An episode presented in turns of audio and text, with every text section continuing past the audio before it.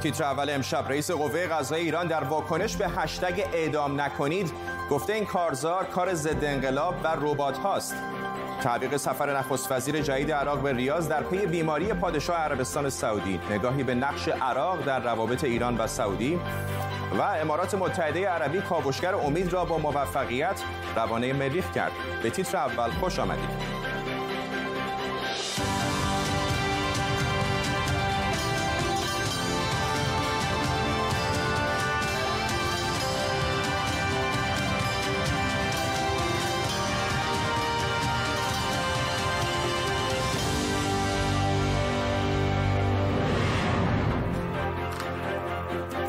سلام بر شما. رئیس قوه قضایی ایران گفته جریان های ضد انقلاب و ربات ها در جفسازی علیه قوه قضایی نقش دارند. حرفای او اشاره به کارزار اینترنتی اعدام نکنید است.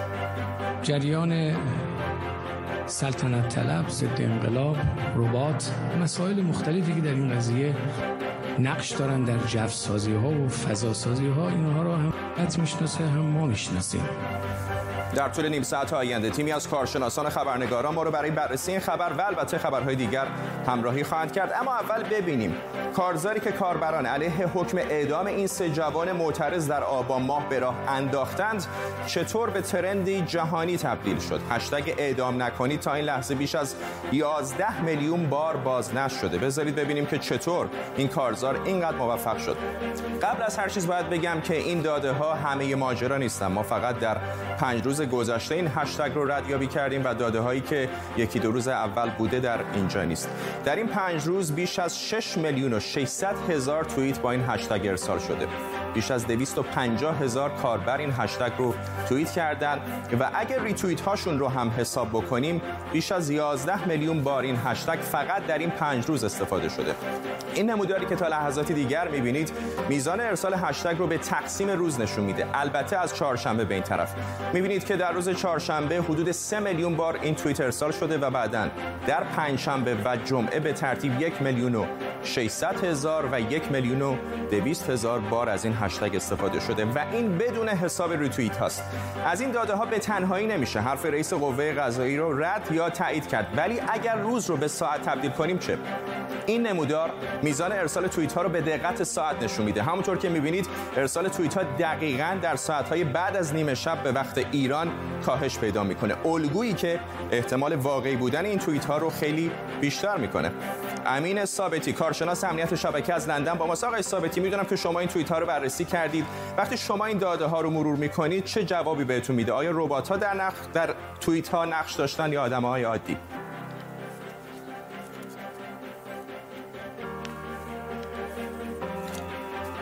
آقای ثابتی صداتون رو نداریم. اگه دوباره بگید. متاسفانه صدای آقای ثابتی رو نداریم.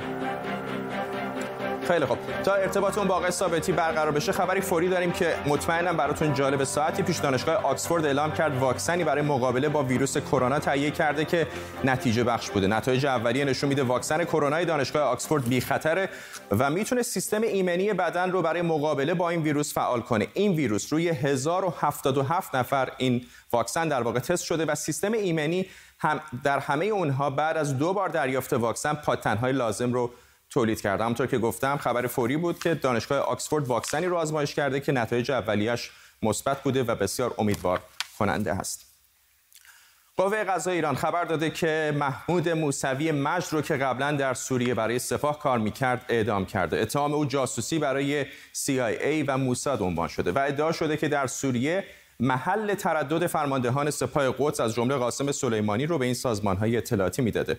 خود موسوی مجد بارها این اتهامات را تکذیب کرده و گفته بود به دلیل ارسال گزارشی درباره فساد اقتصادی استفاده از مواد مخدر و فساد اخلاقی بعضی از فرماندهان نظامی قربانی رقابت‌های درون گروهی سپاه شده. نظار زکا کارشناس فناوری اطلاعات لبنانی که مدتها در ایران در زندان اوین بود و همبند موسوی مجد هم بود گفته که او شکنجه شده و ناچار به اعترافات اجباری تلویزیونی صدا و سیمای جمهوری اسلامی هم مطابق معمول پرونده های این چنینی برنامه‌ای درباره او پخش کرده و اتهامات مختلفی هم علیهش مطرح کرده. اما محمد موسوی مشت که بود؟ اون چه که می‌دونیم اینه که پدرش در سوریه تاجر بود و خودش هم اونجا بزرگ شده.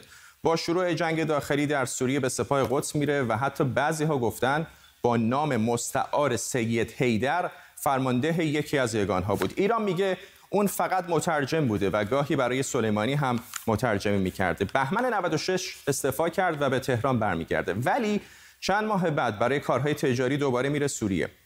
چند هفته بعد ظاهرا توسط حزب الله لبنان رو بوده میشه و سر از تهران در میاره و زندانی میشه.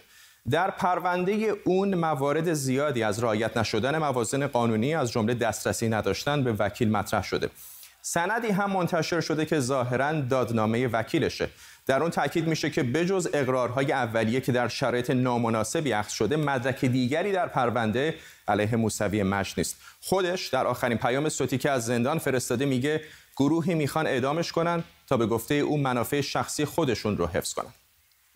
این جانب سید محمود موسوی مجد فرزند سید کازم بنده به هیچ وجه از دادرسی عادلانه برخوردار نبودم. و علا رقم اعتراض خود و وکیلم نسبت به بررسی تخلفات و نواقض و نواقص پرونده. اما به این اعتراضات هیچ ترتیب اثری داده شده نشده است. با این وجود بنده اعلام می کنم حاضرم در دادگاهی علنی و با حضور اصحاب رسانه ها و حتی حقوقدانان مستقل نسبت به تمامی اتهامات پاسخگو باشم. علایه حال چنانچه کسانی بنا دارند با اعدام زود هنگام بنده برخی منافع شخصی خود را محفوظ نگه دارند. ایلیا جزایری روزنامه نگار از پراگ با ماست آقای جزایری چه می‌دونیم در مورد آقای مجد؟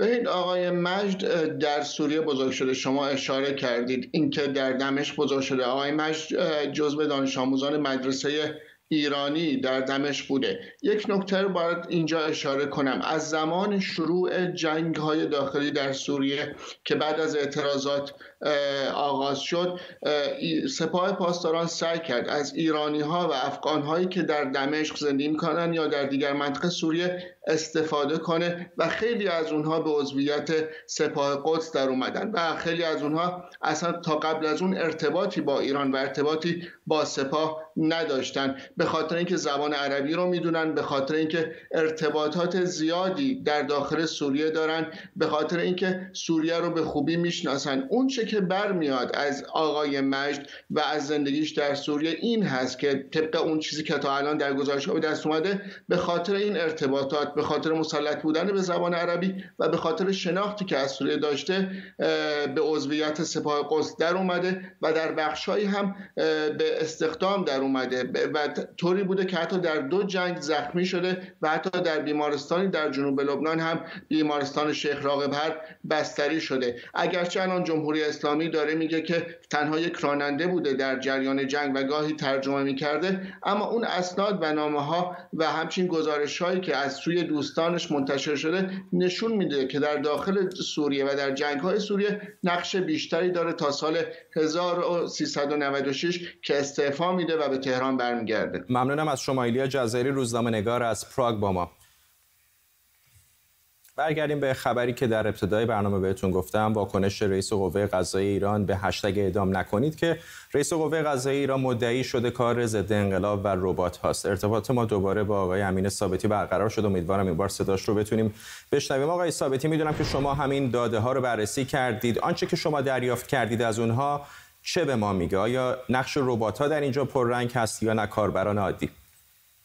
نکنید نقش ربات ها پررنگ نیستش و خب این ادعا کلا ادعای بی‌معنی هستش. به طور در سالهای اخیر دیگه مقامات ایرانی انجام میده چون اگر کسی می‌تونست با دقت بالای بفهمه ربات توی روی توییتر چی هستش خود کمپانی توییتر قبل از همه آدمای دیگه میاد این کار انجام میده ولی پترن رو وقتی نگاه می‌کنید دقیقا رفتار کاربر نگاه می‌کنید می‌بینید که شانس این که نمیشه گفت که اصلا ربات نبودن قطعا. ولی شانس این که تعداد توییت که افرادی که توییت کردن ربات بودن خیلی پایین هستش به دو دلیل مهم. که اینکه خودتون اشاره کردید این هستش که مدت زمانی که ایران افکار برای ایرانی خب می‌رفتن میخوابیدن تعداد توییت ها کاهش پیدا کرد و مورد دوم این بودش که اگر ربات ها شروع کنن به توییت کردن اصولا توی کلاستر یا توی مجموعه که خودشون همدیگر رو فالو می‌کنن توییت دیده میشه. ولی توی ولی در مورد هشتگ اعدام نکنید. چیزی که دیدیم این هستش که خیلی از کاربرا گفتن که کل مثلا timeline من پر از توییت هستش که در مورد اعدام نکنید. برای میشه گفتش که ادعای مثلا رئیس قوه قضاییه ادعای بی‌معنی هستش. ممنونم از شما امین ثابتی کارشناس امنیت شبکه از لندن با ما. وزیر خارجه ایران به اقلیم کردستان عراق سفر کرده تا با مسرور بارزانی نخست وزیر این اقلیم دیدار کند. قبل از آن اما در بغداد با مصطفی کاظمی نخست وزیر عراق هم گفتگو کرده بود. آقای کاظمی قرار بود به ریاض برود اما با بیماری ملک سلمان پادشاه عربستان سعودی سفر او به تعویق افتاد. همکارم علی محتدی اینجا با ماست. این سفرهای آقای ظریف به عراق و اقلیم کردستان عراق چه دستاوردی براش داشته. این حرفا که بخشی از یک روندی هست برای میانجیگری بین ایران و عربستان سعودی از طرف عراق چقدر واقعا ساعت و سقمش رو میشه تایید کرد؟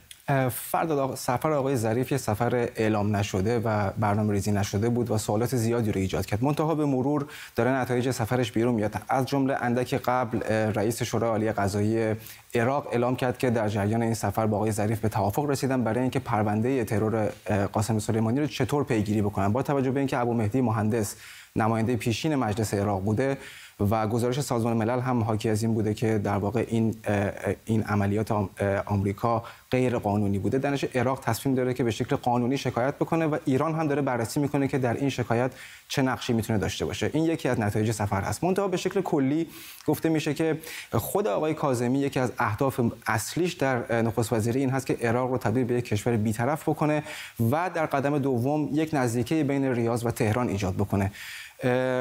این رو آقای ظریف تکذیب کرده. با این حال عباس موسوی اندک قبل در, در, در تهران گفتش که ما در واقع آماده مذاکره با سعودی هستیم. از اون طرف سعودی ها هرچند که سفر آقای کاظمی به تعویق افتاده ولی امروز قراردادهای زیادی رو با هیئت عراقی که بدون آقای کاظمی رفته امضا کردن و اعلام هم کردن که مشکلی با میانجیگری عراق به عنوان یک کشور مستقل ندارند بین ایران و عربستان سعودی اما عراق رو به عنوان میانجی رسمی قبول ندارن و این مأموریت رو به اون محول نکردن.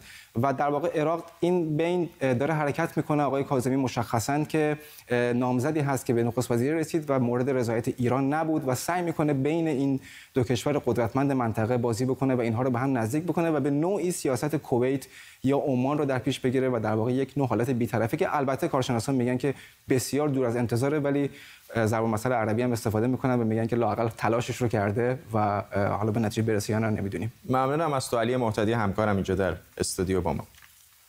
بررسی فنی و بازخوانی اطلاعات جعبه های سیاه هواپیمای ساقط شده اوکراینی در پاریس آغاز شده. دفتر تحقیقات سوانه هوایی فرانسه اعلام کرده اطلاعات و داده های جعبه سیاه کابین خلبان با موفقیت دانلود شده و در اختیار ایران قرار گرفته. نیلوفر پور ابراهیم از پاریس با ماست. نیلوفر گمان می‌کنم یکی از چیزهایی که باعث تعجب شاید خیلی ها شد این بود که این اطلاعات به ایران رفته. آیا دولت های دیگر های کشورهای دیگری هم که درگیر این حادثه بودن این اطلاعات به دست اونها هم خواهد رسید؟ فرداد از ابتدا گفته شده بود که ایران هدایت و نظارت بر تحقیقات رو اینجا در این دفتر بی ای به عهده خواهد داشت و اطلاعات در اختیار اونها قرار خواهد گرفت. بنابراین اطلاعات در ابتدا به اونها رسیده. کار استخراج اطلاعات جبه سیاه دوم هم از ساعتی قبل آغاز شده. بعد از اینکه تموم بشه اما این اطلاعات در یک جلسه گروهی مورد بحث و بررسی قرار می‌گیره و کارشناسان کشورهای دیگه که حاضرن در این جلسه و در این روند استخراج اطلاعات اونها رو بررسی خواهند کرد. حتی بی ای میگه تمام مراحل بازخانی اطلاعات با دوربین های مختلف فیلم برداری میشه و برای گروه هایی که در اون اتاق نیستن هم به نمایش گذاشته میشه. نمایندگانی از آمریکا، کانادا، اوکراین، سوئد، ایران و کانادا در واقع در این جلسه شرکت دارن. به غیر از نمایندگان ایکاو و همینطور بوینگ و شرکت سازنده موتور هواپیما سفران به غیر از این این رو هم باید اشاره بکنیم که به هر حال اعتمادی کشورهای حاضر و زینف در این موضوع به ایران ندارند. همین امروز در گفتگوی وزیر خارجه وزیر خارجه کانادا اعلام کرده که اون گزارش اولیه‌ای که به تازگی ایران منتشر کرده از اتفاقی که افتاده از سانحه از نظر او اعتبار چندانی نداره و ایران موضوع رو بسیار ساده کرده با انداختن تقصیر برگردن یک شخص یا خطای انسانی از طرف دیگه. ولادیمیر زلنسکی رئیس جمهوری اوکراین هم به این موضوع اشاره کرده و گفته اعتبار بی ای آمریکا همینطور اوکراین و کانادا که نمایندگان در اینجا دارن تضمین می‌کنه که اطلاعات و نتیجه نسبتا دقیقی از خانش اطلاعات بیرون بیاد. ممنونم از تو نیلوفر پور ابراهیم خبرنگار ما در پاریس. در ایران ستاد تنظیم بازار با درخواست افزایش قیمت محصولات سایپا موافقت کرده. در لیست جدید سایپا قیمت بعضی محصولات بین 16 تا 35 درصد افزایش داشته. پیشتر هم شورای رقابت و ستاد تنظیم بازار توافق کرده بودند قیمت خودرو هر سه ماه یک بار بر اساس نرخ تورم اعلام شده از سوی بانک مرکزی بروز شود. به تازگی هم پرونده تحقیق و تفحصی از صنعت خودروی ایران منتشر شده. پرونده ده جلدی که چکیده 17 صفحه‌ای از آن در صحن مجلس قرائت شده. تعدادی پرونده فساد هم در مورد خودرو در قوه قضایی در جریان است. امشب در زیر ذره نگاه میاندازیم به ناکارآمدی های صنعت خودرو در ایران.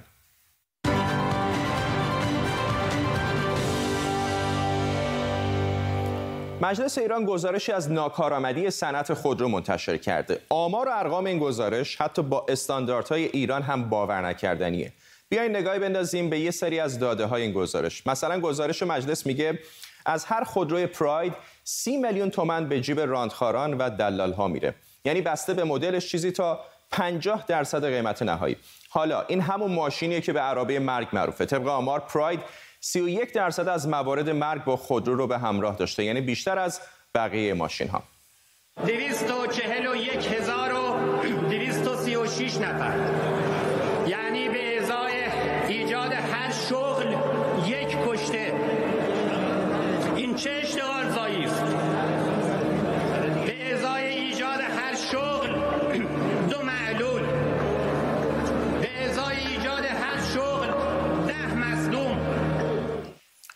مشکل بزرگ بعدی تصمیم گیری سیاستمداران برای این کارخونه هاست به جای اینکه خود شرکت ها بر اساس منافع اقتصادی و منطق بازار تصمیم بگیرن.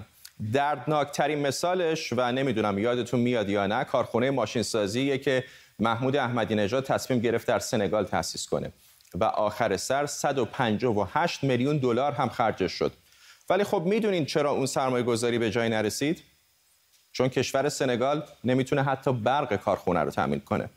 یعنی با اینکه سایپا و ایران خودرو خصوصی و دولت زیر 20 درصد سهم داره باز هم سیاست های دولت نقش تعیین کننده دارن. خود رئیس جمهوری هم به خوبی می‌دونه که وضعیت صنعت خودرو حسابی نابسامانه. اگر بنا باشه یه جنسی ما در داخل تولید کنیم به مردم خودمون بفروشیم. خب میشیم صنعت خودرو وقتی به مردم خودمون فروختیم امروز گرون می‌کنیم فردا گرونتر می‌کنیم امروز کیفیت میاریم پایین فردا میاریم پایینتر. مشتری های معمولی هم به شدت از صنعت خودرو ناراضیان مثلا در سال 98 11 هزار شکایت در مورد خودرو در سازمان تعذیرات ثبت شده. 11 هزار شکایت. یکیش اینه که مردم به سختی می‌تونن برای خودرو ثبت نام بکنن و از این بابت شاکیان از اون طرف توی گزارش به فردی اشاره شده که در سال 97 325 خودرو رو فقط با یک کارت بانکی ثبت نام کرده. یا ثبت سفارش 6481 خودروی سواری بعد از تاریخ بسته شدن سامانه ثبت نام و به صورت غیرقانونی. یا ثبت 5300 سفارش در سال 95 از طریق شرکتی در امارات متحده عربی. به طور متوسط وقتی یک ماشین ایرانی می‌خرین کارخونه 12 درصد هزینه ماشین رو صرف نیروی کار کرده. این سه برابر متوسط جهانیه. گزارش مجلس میگه دم انتخابات هم که میشه این کارخونه ها شروع می‌کنن به استخدام. یه مقایسه ساده رو اینجا ببینید. ایران خود رو به ازای هر یک کارگر حدود 7 ماشین تولید می‌کنه. کارخونه کیا موتورز کره جنوبی به ازای هر کارگر حدود 85 ماشین تولید می‌کنه و سیترون فرانسه به ازای هر یک کارگر حدود 91 ماشین. با همه این گرون فروشی ها و کیفیت پایین گزارش مجلس میگه سایپا و ایران خودرو سی هزار میلیارد تومن هم ضرر کردند. در عین حال دولت در دو سال گذشته فقط به شرکت ایران خودرو دیزل 700 میلیارد تومان کمک کرده تا زمین نخوره. متن 17 صفحه مجلس اونقدر از آمار فساد و رانت پره که خود گزارش هم از فساد سیستماتیک نام می‌بره. سوال بزرگ الان شاید این باشه که این افزایش قیمت ها ناشی از افزایش هزینه های تولید یا راهی برای فربهتر کردن فساد و ناکارآمدی از جیب مصرف کننده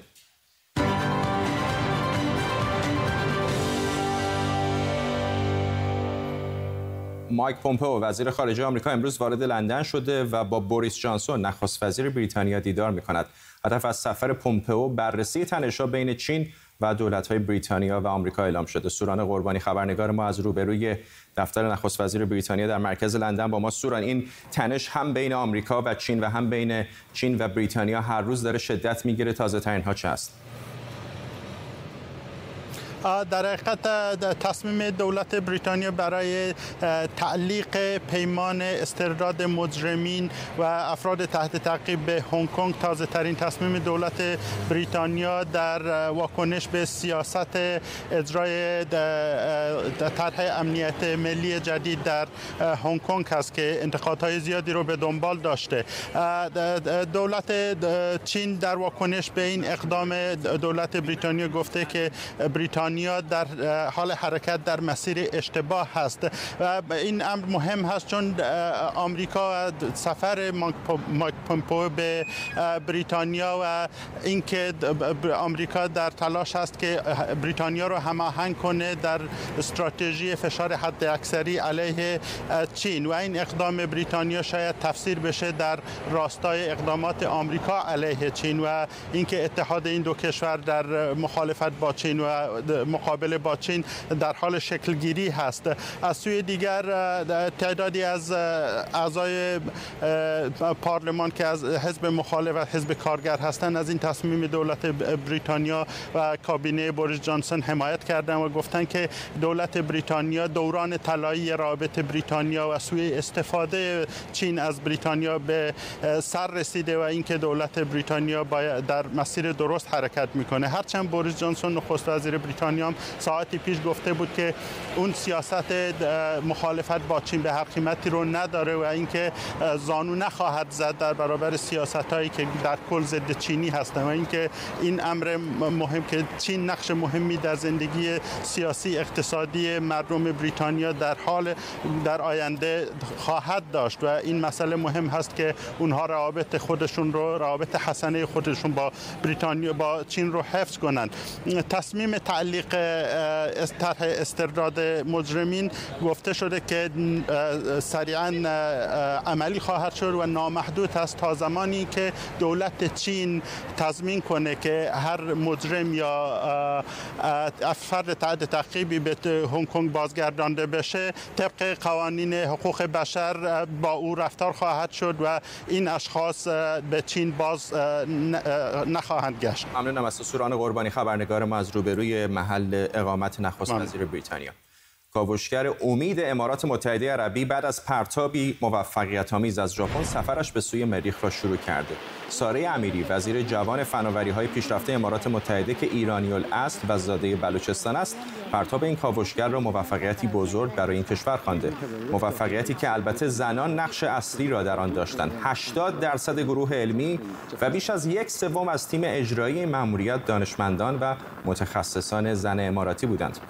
همکارم همایون خیلی اینجا با ماست. همایون کم در مورد این پروژه اول بهمون توضیح بده که برنامهش چه هست و چه قراره بکنه بر مریخ ببینید کاوشگر مریخ مثل هر کاوشگر دیگه ای مقدار زیادی داده از جایی میده که ما داده هامون هنوز کامل نیست ازش. یعنی در مورد مریخ که میگن قبلا آب داشته و این تصور قدیمی که می‌تونست جایی بوده برای زندگی.